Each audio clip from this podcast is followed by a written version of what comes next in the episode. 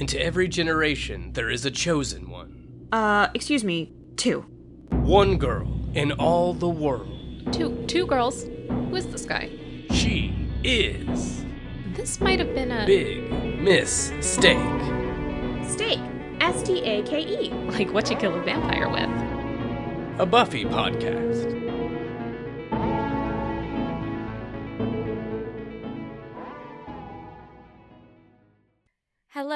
Everybody. Welcome to a new episode of Big Mistake. I'm Melissa, Hi, everybody. I'm Aditi. and today we're here to talk about season two, episode five of Buffy the Vampire Slayer Reptile Boy. Yes, yes. It uh, answers the lifelong question Would you love me if I were still a worm? That's very true. so, Aditi, would you still love me if I was a worm? My friend, I would kiss you if you were a worm. I would kiss you if you were an eel. Any sort of tube like creature. I would kiss you if you were a rigatoni, uh, a bucatini. I would kiss you if you were a buccal fat. yeah, yeah. I would kiss you if you were a sour straw. Oh yeah, I would. I would actually be very into kissing a sour straw right now. Right about now. I told my friend that that is Melissa's preferred way to ingest white wine, which is through a little sour straw you get a little treat afterwards. Yep. Yeah. I mean, they're called straws, and I don't want to kill a turtle every time I enjoy a sip of white wine. Every time you have a sip of white wine through a sour straw, you're an environmentalist. You're an eco warrior. Yeah, I'm on the front lines of the war on our planet. You, Greta, Bono, I think. Is Bono into this now? I can't tell. Or is he still upset about malaria? I, I mean, Get you a man who can do both. yeah, you can care about more than one issue at a time. That's true. Not all of us are single issue voters. Mhm. It's not mono, it's bono. oh, that was really good. Thank you. All right. I guess we should talk about this episode, probably tied with Teacher's Pet as my least favorite episode of the entire show. Twas twas a dud for me. Yeah, twas a dud. Let's give you guys an episode summary really fast. Beauty and the Beast. Buffy and Cordelia become unlikely party pals when at a fraternity bash they are offered as human sacrifices to Makita, a horrible half man, half snake creature. I think that it served a purpose because it reminded me of season one because there was like a monster of the week. It, you know, moved along the Angel Buffy storyline, which is moving at a glacial pace. But I also will say, I think it is moving at the pace that I perceive it to be so slow because TV shows back in the 90s and early 2000s were much, much longer. hmm You know, especially prestige television is like 8 to 12 episodes, like really tight. So the slow burn is relatively novel in the TV that is being made now, but you know, obviously far more obvious in the 90s and also she's a teenager, so I did think there was some good Buffy Angel drama in this episode. Ooh. this episode, just like Teacher's Pet, was written by David Greenwalt. Ugh. It is incredible that he wrote two of my least favorite episodes. And I never really got super into Angel, but from the research I've done for this, I've gathered that he was a a pretty large influence on the show. He wrote a lot of the episodes, he directed some of them, and I think he is sort of the voice of some of the characters on that show. So it is no surprise that I didn't get super into Angel. This might be a conversation for another time, but if we make it that far when they do the spin off, we can perhaps do like special secret episodes for Angel or something. yeah, yeah. That is not surprising that he also wrote Teacher's Pet. Yeah, I mean, maybe maybe for the monster lovers, the monster heads, the monster mash, they like these episodes. Eh. Yeah.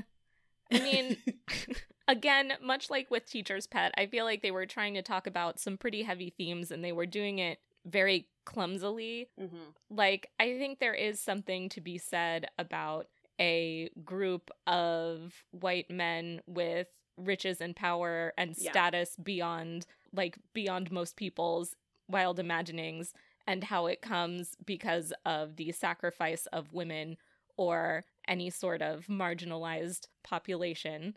but I don't think they're saying anything in particular about that in this episode, really. Yeah. Um the tone was really funky because the tone was ominous for the fact that there was a monster and not because on campus sexual assault is prevalent. So, Yeah. you know, I was like, huh, it could be it, it it's an interesting choice you took there. Considering all of the like touches of ominous or nefarious behavior, it felt really tonally strange to like have so many elements where there were threatening these girls or like the just horrible way they treated Xander and like all of the all of the like social ills that are found in Greek life and on campus you know, like a lot of on, on campus sexual assault, as I mentioned earlier. So it was just kind of funky. Yeah, I do think there was so much real darkness that was drawn upon in this episode that was juxtaposed in a really clunky way with, you know, like Snake Monster, Cordelia, all sorts of that just don't go together trying to be mashed up in one episode that doesn't really have a great message except like frats suck Yeah. and I think this episode made me terrified to go to a frat party. Did you ever go to a frat party in college? I avoided them for a long time because this episode has always made me so grossed out. Yeah. My roommate in college used to go to these frat parties that were thrown by one particular frat. And I was always like, mm, Don't go in the basement. yeah, one of these days.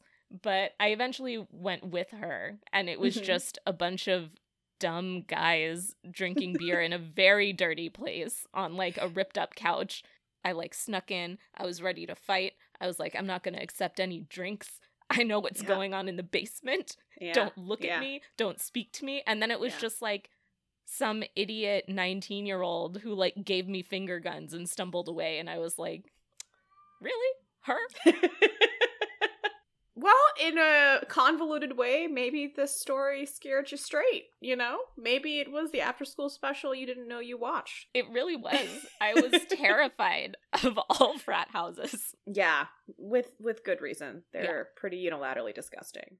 So, you know, where Melissa and I went to university, the Greek life was really expansive, right? They had the traditional fraternities that had been around since the 1800s. They had uh like ethnic specific fr- uh, fraternities. They had like honors fraternities, service fraternities. So there was like a really large spectrum, but the classical, you know, 1800s all white fraternities are they're they're pretty frightening in my opinion. Mm-hmm. So, this episode, not for us. Not for us. I would prefer another cheerleading episode, honestly. I would have preferred more time with the monster and less time with the white monsters, Tom and his friend. Yeah, agreed. Tom and his friend, Richard Anderson, aka the name of the actor who plays MacGyver, oh, wow. Look at that. Richard Dean Anderson.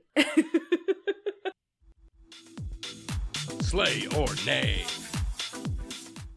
One area where this episode did not disappoint was the fashions, in my opinion. they were slays. So many slays, some wild nays, never a dull moment. For Buffy, I Oh. have three separate entries. The first I called the frat boy hypnotism outfit, which is um these giraffe patterned pants. you love a pattern pant. No, my I I haven't said whether it's a slay or Oh, oh, I guess you were hypnotized by the pant. No, the frat boys were. They pulled up in their car and they were like, "My god, who is she? What safari did she come from?" So she had the giraffe pants. They're paired with a lace top that's sort of see through. It's a Mhm. light colored top, and she's wearing a very dark bra with it, and you can definitely see right through it. And it didn't make any sense to me. But then when Mhm. she was sitting outside and she had the sunglasses and the chunky sandals with it, I was like, you know what? I accept it. so, not only did it hypnotize you, but it took you on a journey. It did. It took Yeah. me on a journey to the Serengeti, to to a Victoria's Secret, Uh huh. To a Delia's. to a Delia's. Yeah. yeah. Yeah. Again, would the kids wear now? Yes. Would they? Is that what the kids wear now? I feel like uh like the character from White Lotus Portia. I feel like it's all Mm. just so much thrown together. There's a there's a desire for maximalism, which I can appreciate aesthetically, not all the time. But they just they just throw it all on. See what sticks. Yeah, but I just I guess all of it stuck. All of it stuck, but not in a good way. Life in the Serengeti. It's wild. It truly is. So I'm gonna say nay, potentially slay outside, but overall nay. okay.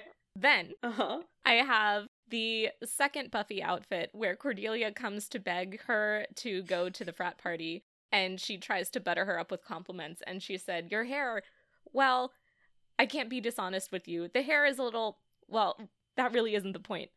And Cordelia is not wrong. She's doing something different with her hair there, and it is a little mm, Man, excellent nay call out by Cordelia. her comedic chops they're so good i i laugh out loud more with her jokes i think i laugh out loud with her the most and then i probably laugh as well with willow's like wry observations hmm and then probably xander buffy is not as funny which is fine not every girl has to be just us Right.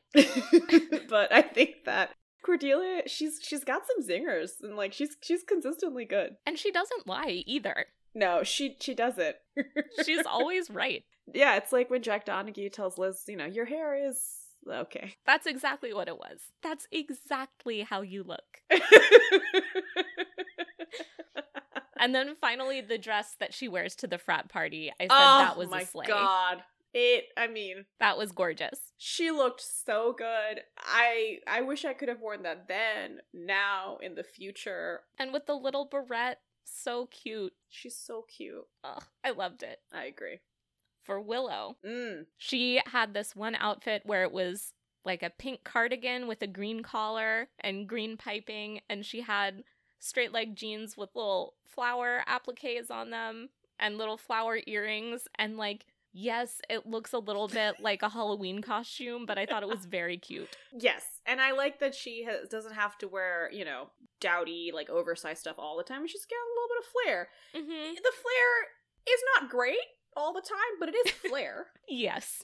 She too is throwing everything at herself and seeing what sticks. You know what? We're all finding ourselves. Truly, some of us in high school, some of us at a later age. Some of us on like an ecotourism national park in Kenya. Some in the 1960s. so you know how the dudes who did the pickup artist stuff, that book, you know how they called like getting one piece of flair like peacocking? hmm do you think that giraffing is a thing? Do you think she was trying to do something with her giraffe pants? Maybe. What is giraffing? What do you what was she what was her goal? Elongating her neck. I don't know. I'll think about that. Look at those two long necks she got underneath her torso. People have always said legs are like necks. Some people are saying that. Yeah, legs are the necks of the ankles. You know how your neck has like that hinge joint? why, why did that make me laugh? I don't know, bud. But it's so important to be your own best audience. To believe in yourself. yeah. Yeah. You know, it's like my dad always said, be your own best friend. I'm going to amend that. Be your own best audience. No problem. It's not hard when no one is your audience. Sold out night after night after night. Okay, moving on to the third funniest person in the show, Xander. I have to say, my son, my difficult son, he has really done an egregious nay this episode. He has an oversized lime green button down and then darker green baggy plaid pants on the bottom half. You, you, I would think for a second you would appreciate the boldness. I don't. See, in my mind, I feel like you like plaid, you like green, you like a pattern pant. So, like, maybe on some level you would appreciate that. I just it it has all of the potential in the mm-hmm. world and yet he fails. Like this episode. Yeah, much like this episode.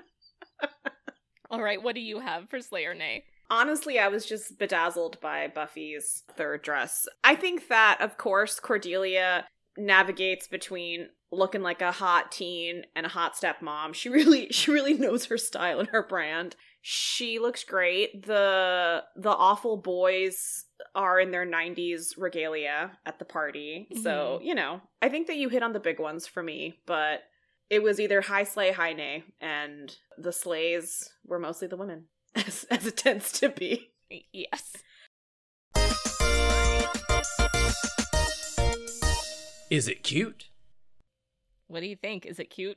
Let's let's first decide who we will be uh referencing and is it cute because I think that we should obviously talk about Tom, talk about Richard Anderson, Mhm. talk about Machi- Machida, Machida, Makita. Makita, excuse me, talk about Makita, and you know, throw in a little angel for for old time's sake. Yeah. Why not? Why not? Why not? Why shouldn't we? Why why shouldn't we?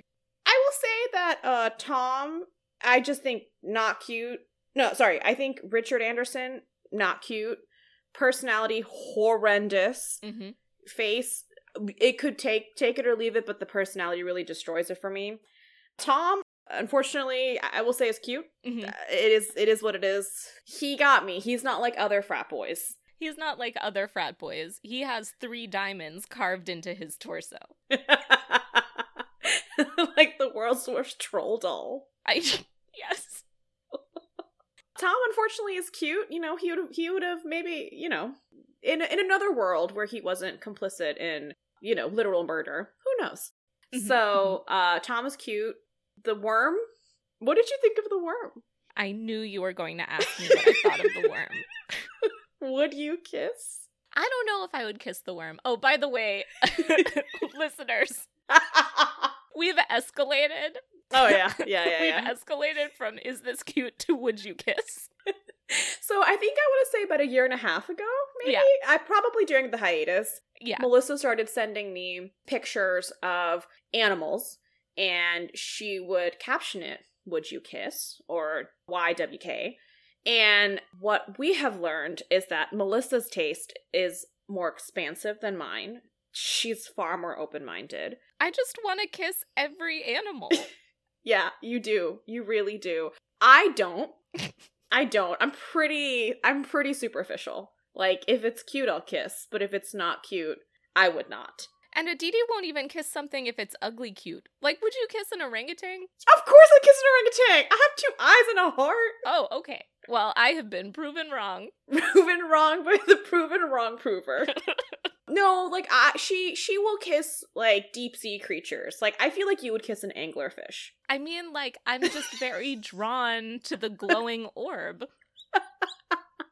You wouldn't want to swim up and give that little glowing orb a little smooch? Just little. I I don't I don't want that near me, but uh, I respect that for you. So yeah, Would You Kiss is a really fun game because you get to learn a lot about your friend, and you know sometimes you learn that they would kiss a hyena and then die, or they would kiss any sort of terrifying 500 year old deep sea creature. Uh, Not any kind. I do have standards. Okay, what wouldn't you kiss? Let's see, what wouldn't I kiss? Well, I would not kiss Makita. oh, I think that's a line I must draw in the sand. Although, you must worm in the sand.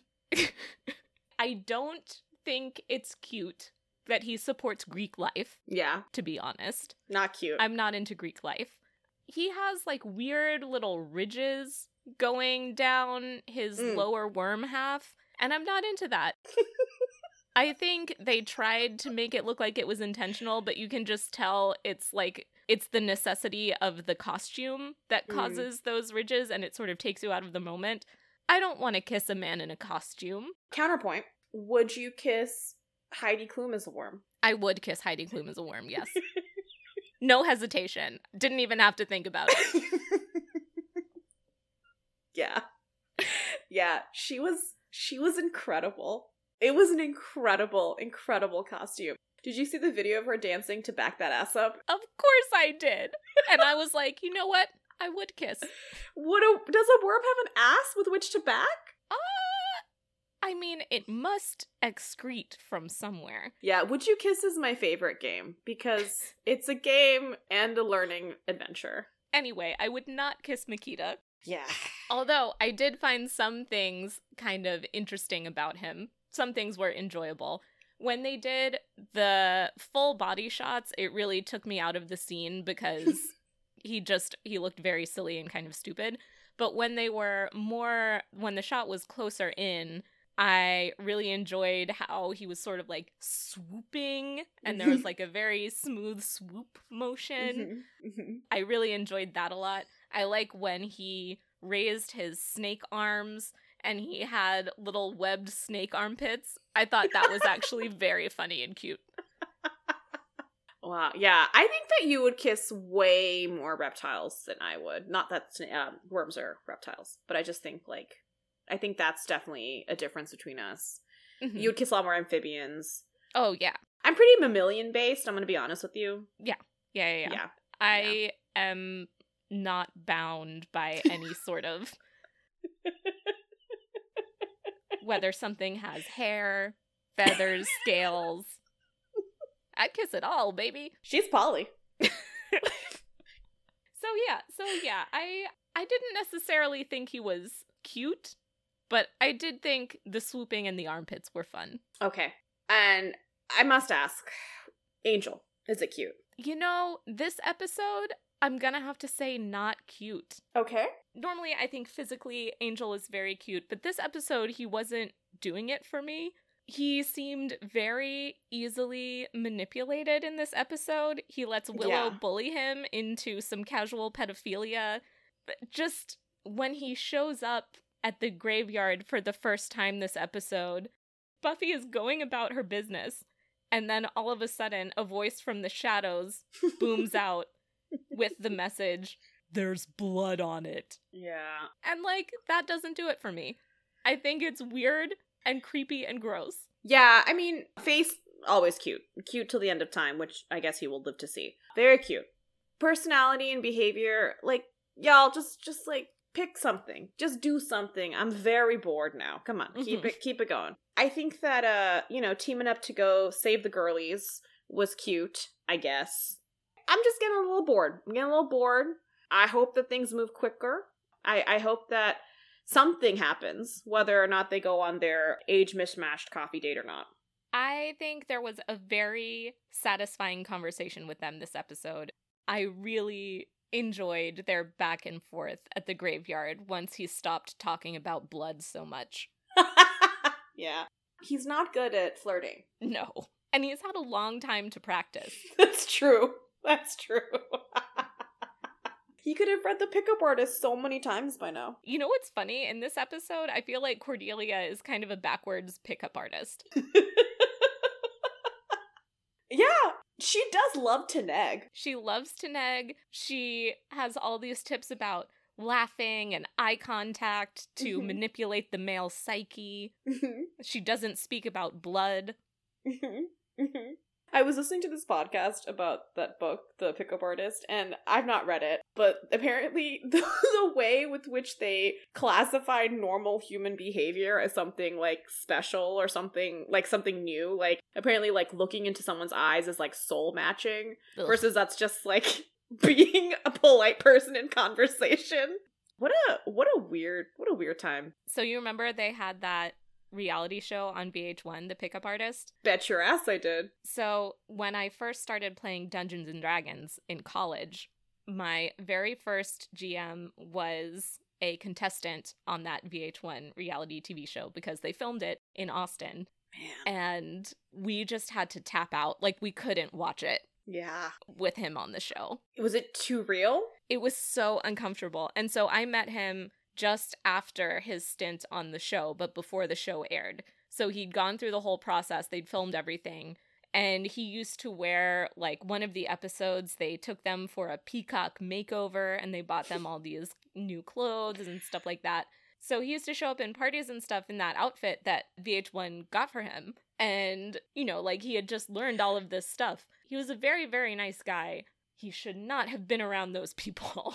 No, they probably corrupted him. yes. Yeah. It's it's pretty gross. Did you know that the copy of the book is like a leather bound book to make it look more prestigious than it is? Of course it is. The book is peacocking. it's giraffing, baby. It's 100% giraffe leather. And now, a word from our sponsor. Hello to the young, the wealthy, the future finance bros of America.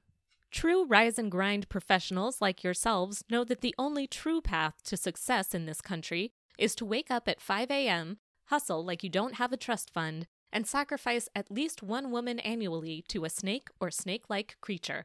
But what if there was a simpler way? In the interest of your return on investment, we have an offer that you simply cannot refuse. We here at Big Mistake have partnered with CEO and certified disruptor Elizabeth Holmes to simplify your path to becoming a Six Sigma business bitch.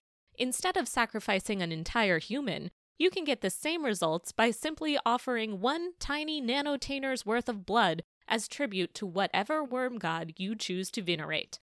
Simply Venmo us $15,000 as a gesture of good faith, go to your nearest underground dungeon, and chant our special discount hymn, Scaranos. to begin your ritual. Soon you'll be able to afford a boat to go with those shoes.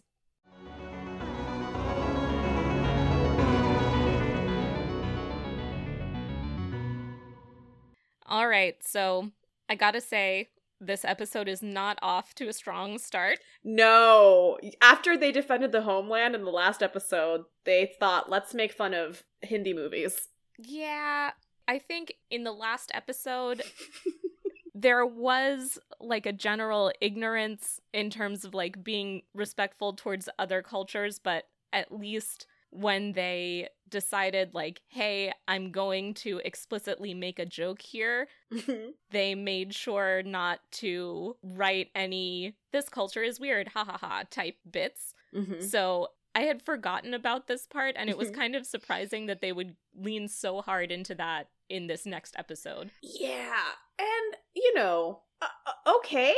I I don't know what to do with it. Like Hindi movies, if you don't speak Hindi or don't understand Bollywood culture or don't understand that they were influenced by 1920s, 30s, 40s musicals, does seem silly. But uh, okay, Right.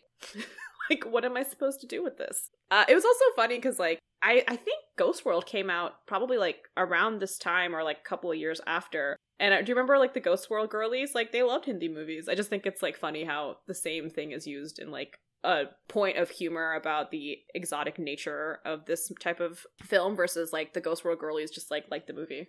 Ah, I love Ghost World. Ghost World is great. Of course you were a Ghost World girly. Steve Buscemi, we love you. Come on the pod. We are fellow youths.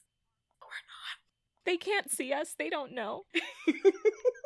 yeah, I don't know. I was just like, okay. It wasn't like uh the worst thing I've ever seen, but I was like, I don't really get it. Yeah, all right. Basically, the takeaway from that scene is that there's sort of a lull in demonic activity. Then we cut to a girl jumping out the window. There's monks chasing her.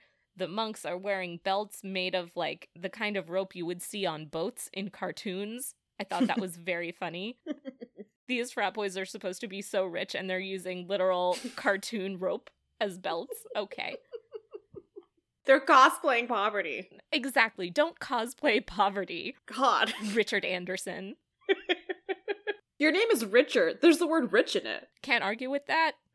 it's not Roperd Anderson.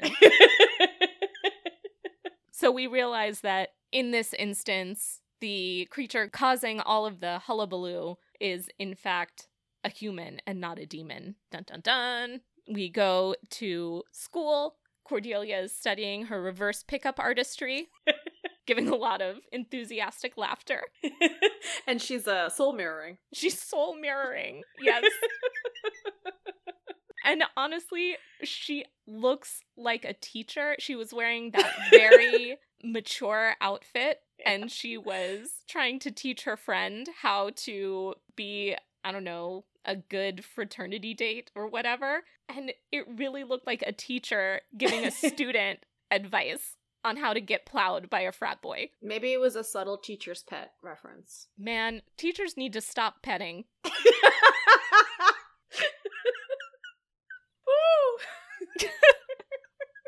So she's soul mirroring. She's giraffing. She's living. She's giraffing. Willow and Buffy are talking about dating, and Willow is giving her dating advice, which makes it very clear she has never been in a relationship before, but she's very earnest and she wants her friend to be happy. yeah. Just then we see Buffy having trouble balancing slaying and a social life. A lot of very paternal energy from Giles in this episode. Yeah, Daddy Giles does not want girls to have fun, and by girls, his girl. I mean, I enjoyed Giles this episode. He got to do some comedic stuff that we haven't really seen from him before, which mm-hmm. I thought was very entertaining. Yeah, no, I, I think, like all great fights, no one is wrong. She does need to be on her toes and train because she's the only one who can. And also, she is a 16 year old, 17 year old girl who wants to have a normal life. So the conflict is very legitimate. Yeah, and I like that they show Giles feeling a little bit guilty about it, even in the mm-hmm. beginning. Yeah. It's clear that even though he's hard on her, he still cares about her a great deal. So I like Yeah. seeing their relationship be multifaceted like that. Yeah. So, in a fit of rebellion, Buffy dawdles outside, and we see Cordelia being the desperate, thirsty one for once, For once. drooling over these frat guys. But even her desperation is strangely confident because she is she is like having machinations and scheming in her desperation to like achieve a goal for herself instead of just like pining for a dude, which I think is very on brand. Uh, you know, to quote you, she gets off her ass and works. She she has a goal, she wants it. And yeah, I mean, I don't know. I think like obviously they're so different in so many ways, but that's why Cordelia like wanting something and Xander like it's just different because like there's like this passive pining and this ex- like expectation, and Mhm. Cordelia has that expectation, but she's like, I'm gonna get it. Right, exactly. Yes, she does get off her ass and fucking work, Yeah, which is me quoting Kim Kardashian, I believe. that's true. But in my eyes, it's from you. I mean, we're so alike in so many ways. If you're Kim, does that make me Kris, your manager? You know, I know nothing about the Kardashians. You're the one who told me that Khloé was half murderer. That's true. A legend, a legend. That's true. Melissa once texted, Can you explain why everyone hates Tristan Thompson? And I don't remember why. Yeah, it's okay. I feel like um the Real Housewives universe, cinematic universe, and the Kardashian cinematic universe, there's not as much overlap as you think there would. Yeah, it's it's too much. Too much content. It's too much filth, to be honest. Yeah. So Buffy is dragged into this black hole of frat boys. I enjoyed seeing Xander and Willow sort of being the Greek chorus. Willow more than Xander. Willow's wry observations, as you mentioned earlier, really brightened up this episode for me. Buffy goes patrolling. She finds Bracelet. She hears a voice from the shadow say, There's blood on it. I can smell it. Mhm. Then they have a very melodramatic conversation, which culminates in Buffy saying, When you kiss me, I want to die. And I did love that. yeah, they're both pretty dumb. I really love someone saying without a trace of irony, When you kiss me, I want to die, and then full speed sprinting into the woods with no clear destination. She's going through it, and he has been going through it. What it is he going through? I don't know, my dude. Like living, like, like I, I think, I think also my general, uh, not irritation is not the right word. But my general fed upness maybe with Angel right now is like I've been living with him in this like morose pre-dating stage with Buffy since summer 2020. So I'm like, okay, man, like let's go. But obviously that's because of the pace of how we've been watching. But I'm like, okay, come on, let's go. It's interesting because I think you have a higher tolerance for like Victorian, old timey British yearning. oh my god, that's such a fucking read. Oh, that's so embarrassing for me. Yes, follow several Jane Austen fan accounts on Instagram. Leave me alone. I didn't even know or say that. I do. I really do. oh, man, that's Wow. a stake through my heart. Stake through the heart.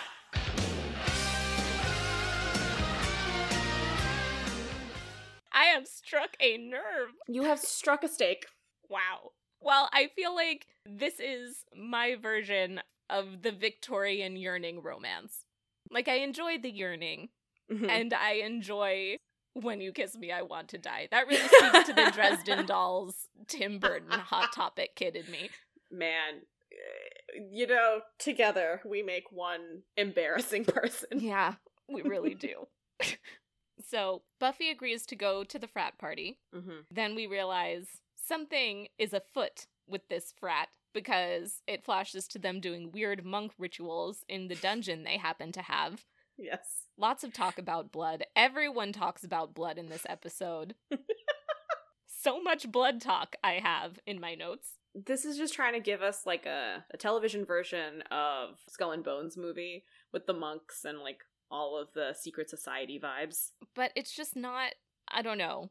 They have the the girl from the beginning of the show who's running through the woods, Callie, chained up in the dungeon. Mm-hmm. And normally in this show, I feel like everything looks kind of fake, but the way they have her looking disheveled and dirty tied up there looks kind of real. Yeah. It just goes back to what we were talking about earlier how the vibes are like incredibly disjointed and there's so much like Yeah. real darkness paired with their goofy monk robes with the cartoon rope. Yeah. It seems Yeah. very incongruous to me that these two things are together. Yeah. And and I think like it's somewhat analogous to the dichotomy of true crime, right? Like this idea that things have to be this like lurid, fascinating, extremely grotesque thing when oftentimes violence is just really really banal and really common and it's it's not a stranger but someone you know. You know that that narrative. And so I think the show kind of picks up on the like tensions of like they're trying to make this thing seem violent and ominous because they are in this ritual with this worm but frats are just violent and ominous because of how they exist with impunity. Is it with or without impunity? I think it's with impunity. Yeah, with impunity. Impunity yeah. means exemption from punishment or freedom from the injurious consequences of an action. Yeah, these frats exist with impunity because of how well connected they are and how their families are donors and how connections, wealth, and history exempt you from consequences. So I don't know. I just think like the tonal nature of the episode is kind of odd in that way. Yeah. I mean, it is commonplace and it is real to have these frats taking advantage of their stature and their privilege on college campuses and to have that placed next to this worm. Yeah. You don't need the worm for them to be bad. They can do bad all by themselves. Yeah, exactly. You don't need the worm. You don't need the monk robes and the cartoon Yeah. robe. Yeah. Yeah, I mean, I remember when we went to college, there was a fraternity that was so horrific in its allegations of sexual assault and racism that they got kicked out of their fraternal order and they became a Christian organization. So they were still able to have their parties, have their space off campus, et cetera, et cetera, but just exist in a different way. It, it's just disgusting. Yeah. I was terrified to go there. I was terrified to go everywhere. Good. Good.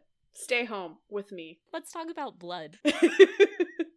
Buffy decides to go to the sacrifice party with the worm, Mhm. and she lies to Giles. she lies to dad. She lies to Dad, and Willow is just beside herself. She says, You know, there's drinking, there's bad people, it's dangerous. Willow is me when I went to college. I was like, that sounds like baby Melissa. Did you ever go to any frat parties?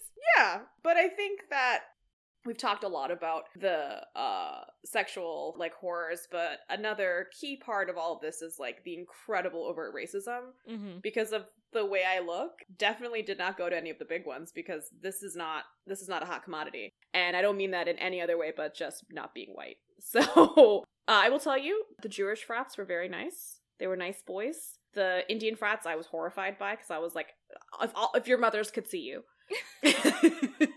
but the like traditional like fraternal order, you know, The worm people? the worm but the worm people frats did not uh pick up what I was putting down. So thank God for that. I don't think we were picking up what they were putting down. No, no, no, no, no. There was there was a mutual lack of pickup. We were both opposite of pickup artists. Yeah, we were put down artists. yeah. It's gross. Yeah, no thank you. uh, apologies to our Greek fans. Yes, sure. or maybe you should reflect on yourself. Yeah. Anyway, there's a moment that Willow and Xander have where they go to the vending machines and Willow gets a soda and Xander gets a little snack and they sit together and they're casually trading their soda and their snacks back and forth while they have a conversation. And I thought that was really a very touching way to sort of illustrate the closeness and familiarity of their relationship. It's really precious. Yeah, I loved that. So Xander decides to sneak into the frat house. Planning was never his strong suit. My son, Xander, needs to just think for like a second. Just like just sit there, just let let the Adderall kick in, make a plan. Just like just just do it. he is so blinded by hurt feelings and jealousy in this episode. It's deeply annoying. So we finally make it to this mythical frat party. Cordelia driving honestly like Spike in her Queen C car. The ladies enter the frat house. Someone says, Ooh, babes. Okay, Love Island. a hot new bombshell enters the building. Whoa, she's a babe. I just, I don't know. I've never been much of a joiner. I've never joined a lot of organizations. And I feel like this is why this episode. Uh, the funniest thing about Melissa's wedding was there were a bunch of people that made toasts, and almost every person from Melissa's side was like, you know, she doesn't really do anything she doesn't want to do. She's always really just done what she wants. I had no idea I was so mm-hmm. strong willed and independent until Yeah. literally everyone on my side said that. I don't think I said it in those ways. I think I said it in nice ways. But yeah, everybody was like, yeah, she just like doesn't want to do it. So she won't. I mean, yeah, sucks to suck. yeah. Maybe do something cool, then I'll join you. Yeah. I I don't know. I I don't think I'm missing out on much based on this episode. I don't know. Maybe I should go back to college, do frats again as a 30 year old. Yeah, should we like full on Josie Grossie, never been kissed, except never been fratted? Go back to the the college one last time, one last hurrah. Honestly, this episode reminds me of Never Been Kissed because this episode makes me deeply nauseous in places, Mm. and Never Been Kissed makes me deeply nauseous in places. oh, were you that? Is it because you were aware of the power dynamics of the teacher and student when you watched it the first time? no, absolutely not. Oh, thank God! I was like Marco Vartan. Hmm. No, no, no, no. The part where she like eats a pot brownie and then gets super high and dances like a dummy. That part always gave me so much anxiety. Oh, my buddy. The part where they like put Xander in a dress and makeup and force him to dance. Just any anything where people are dancing and it's humiliating makes me feel so anxious and sick. I don't know. Humiliation seems like a real big part of this uh, fraternity life. Yeah, and I don't like it. It really makes me deeply, deeply uncomfortable, and I hate watching it. Yeah, I mean, like every couple of years, there's a story somewhere nationally that like a pledge was killed. Yeah, didn't Jon Hamm like set someone on fire when he was in a fraternity? Oh God, I don't know. He did he did something where there was fire involved, allegedly. So Buffy is making her way through this frat party. She's rescued from a charging idiot by our boy Tom, who takes her aside to slow dance at this frat party where everyone is slow dancing. Which, granted, I have limited lived experience with frat parties, but slow dancing was never something that was done at any that I went to. No, there was nothing slow about it. No. Xander is discovered as an interloper and taken away. Buffy heads outside and finds the other half of the bracelet. Then she is given a drink that is a suspiciously different color than all of the rest of the drinks. Again, like just so casually done. So casual. And it's interesting because, like, it's hard to tell how far they will go in this show when depicting acts of sexual violence because they dance around it in some assembly required where they were like, we're going to build him a girlfriend out of Frankenstein parts. And it's never explicitly stated that it's because he needs like someone to have sex at. and they never put a character in a situation where she was in danger of being assaulted except for in the pack when Mhm. you're never super worried because you know Buffy can handle herself but Yeah. this is the first one where they've gone the farthest in escalating that tension and getting closer and closer to like just like a deeply disturbing sort of thing. Yeah, and I think that it just is part of a larger narrative with media that sexual assault is a valid plot line or Right. something that can be used. And it's just, it's so overdone. I'm not saying that it is 100% unnecessary. Some of the best things I've seen are explorations of that theme. But when it's used kind of cravenly and without mm-hmm. thought, it feels really cheap. Yeah, I think that's exactly it. It feels unearned. Yes. So, because we go straight from Xander being taunted and forced to dance to Buffy stumbling upstairs and then being touched inappropriately by what's his name? Richard Anderson. Yeah. Richard Anderson, sir. Have you no decency? So, like, it just, it's a deeply upsetting episode. And I think the upset that is portrayed is done without cause and without payoff, which Yeah. is why it bugs me so much. And it just feels. Uh, I hate that I keep using this word. It just feels gross. Yeah. So then we go back to the library. Giles and Willow deduce that the bracelet belongs to a person named Callie Anderson, which, like, not only is this episode poorly written from a plot standpoint, but you can't think of a different last name.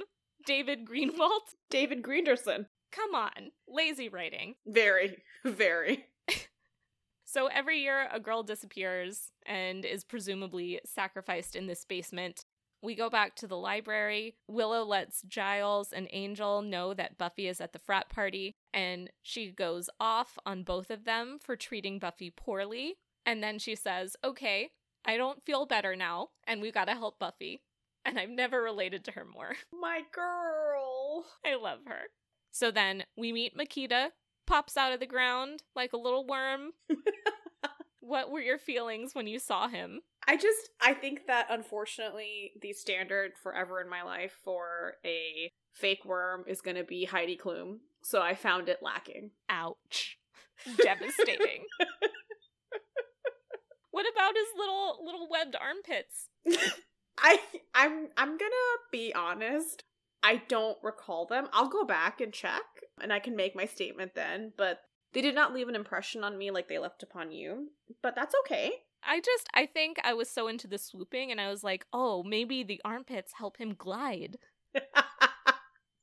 you were trying to understand his evolutionary benefit for having those uh, armpits, Yeah, I wanted to understand his physiology. his morphology. Does he hibernate for a year? Is that why he only needs to eat once? Are there other smaller sacrifices in the middle? Yeah. I mean, like, snakes famously don't need to eat very often. So, once a year is, is pushing it. But snakes often eat only like once a month or so. Would you kiss a snake? Yeah, I'd kiss a snake. Ugh. It depends. Like, some snakes, they'll they'll give you like salmonella if you kiss them. Oh, really? If it was safe, if it was a protected kiss, I'd give it a give it a respectful kiss. If you had like a dental dam between you and the reptile skin? Yeah. Scales, excuse me. Wow. Okay. Practice safe kissing, y'all. Aditi is looking at me with such disbelief. I, I think I would like to think that my taste has grown. You know. my appetite. I can't, I can't even get it out. Um, so I'm gonna be honest, I didn't find him as impressive as you, but that's also because I'm not as open-minded as you. Or open mouth. Yeah. You know what? I wouldn't I wouldn't give a snake an open mouth kiss.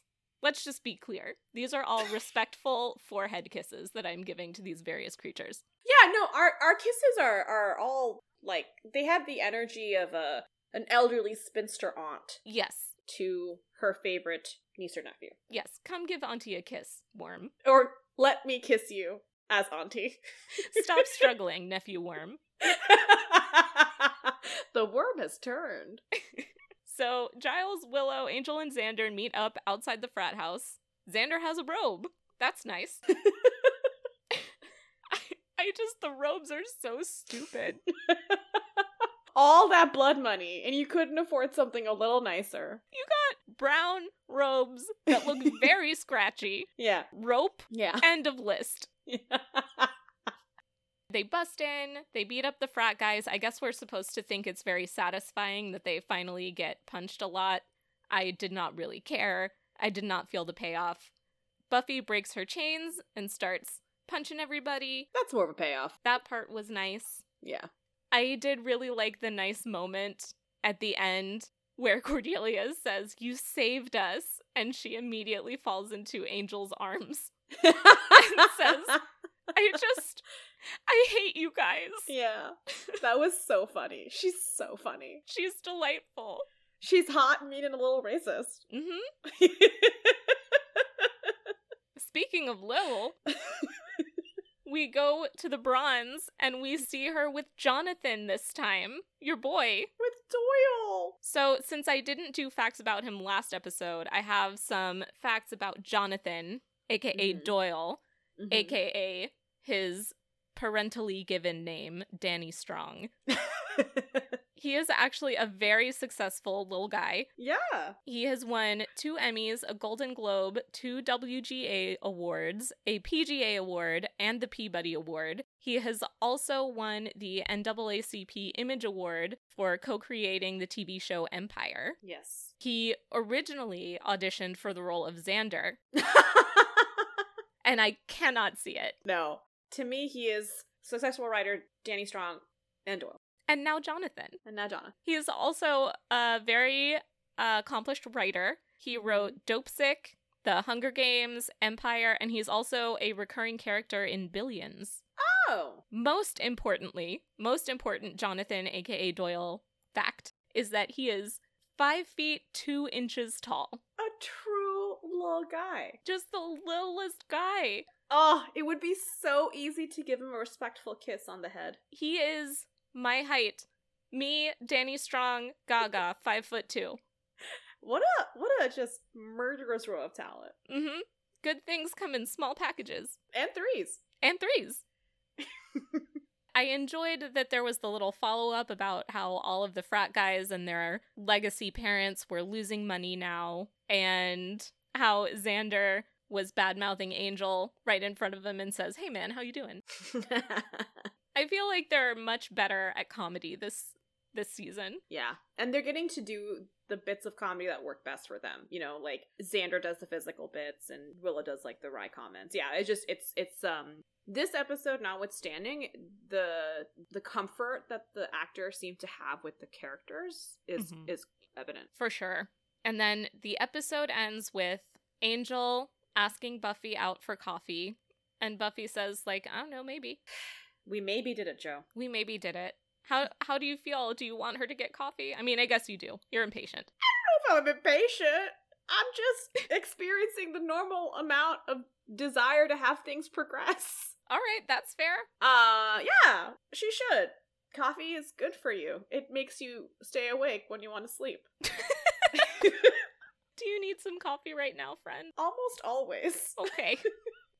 I had to buy beef milk for my house. I'm sorry, beef milk? Yes. Normally, I purchase a milk of a plant varietal. Ah. Because, you know, eco warriors, you and I. Mm. But I had to purchase beef milk to make something. And I had coffee this morning with the beef milk to use it up. And I was like, this is the most fucking tasty thing I've ever had in my life. Jesus Christ, what is this? And I was like, oh, it's just dairy. It's fucking delicious. I can give up cow juice in most things, but cow juice in a bev is just like Man, I was like, what is this? Like, it's the same coffee. I grind it the same way. I make it the same way. Why is this so fucking good? Beef milk, beef milk. cow juice. Mm-hmm. All right, should we rank this episode? yeah. High stakes. Boo! It's the worst episode. Boo, low stakes. Low. Boo. Lowest of the low. Boo. I think the worst of the season for me. Yeah. Is it the worst of the season, you think? Oh, yeah. Yes. Yes. However, next episode is not only one of the best of the season, but one of the best of the entire show, I would say. of all time. of all time. Well, well, well. I did I did take a little gander. I see it's about Halloween, so I'm excited. I love Halloween. When I kiss you, I want to die. That's me to Machida. I guess the takeaway is uh don't go to frat parties, don't kiss worms, and just like stay safe out there. Yeah, man. And also, dairy slaps. Yeah. yeah, I would kiss a carton of organic whole milk. Would you kiss a cow? Uh, if it was a baby cow, oh yeah, that's the other thing about would you kiss is I will almost always kiss a small version of something. I'm not very smart. Like the I, my ideas of cuteness are related to size. Anything diminutive, adorable, kiss, would kiss. Anything that is human resemblance, like a monkey and orangutan, yeah, of, co- of course I would kiss. If it's pleasurable to look at, I will kiss. I'm not. I'm not that nuanced or uh, noble with my ideas. I'm not either. It's not a game for it's not a game for intense introspection. It's a game for instinct. You shoot from the hip. Yeah, it's yeah. Yeah. Well, my my instincts are simple. My Mhm. instincts are very simple. Your instincts are more expansive. My instinct is kiss first, ask questions later. Do not take that out of context. well, I think the fraternity brothers may agree with you. Ouch. In conclusion, I would kiss a cow. uh huh. I would kiss a baby cow. I, I would kiss a full grown adult cow. Hmm. we turned this cow turd of an episode around. We did. Listeners, fans, please reach out to us. Let us know the weirdest animal you would kiss. Oh, I would love to know that. That would be really interesting. Thank you for listening to an episode that was meh, but this friendship, this podcast, I would kiss. I would kiss, yes. On that note, I'm sending everybody kisses. Bye. Bye. Thanks for listening to another fantastic episode of Big Mistake. Be sure to check out our socials at Big Mistake Pod on Twitter and Instagram to see all of the outfits discussed in each episode, Slayer name. If you have any messages for us, or if the apocalypse comes, beep us via social media or by email at bigmistake at gmail.com. That's B I G M I S S S T A K E. Review and subscribe on your favorite podcast platform to absolutely make our day. Catch you at the bronze.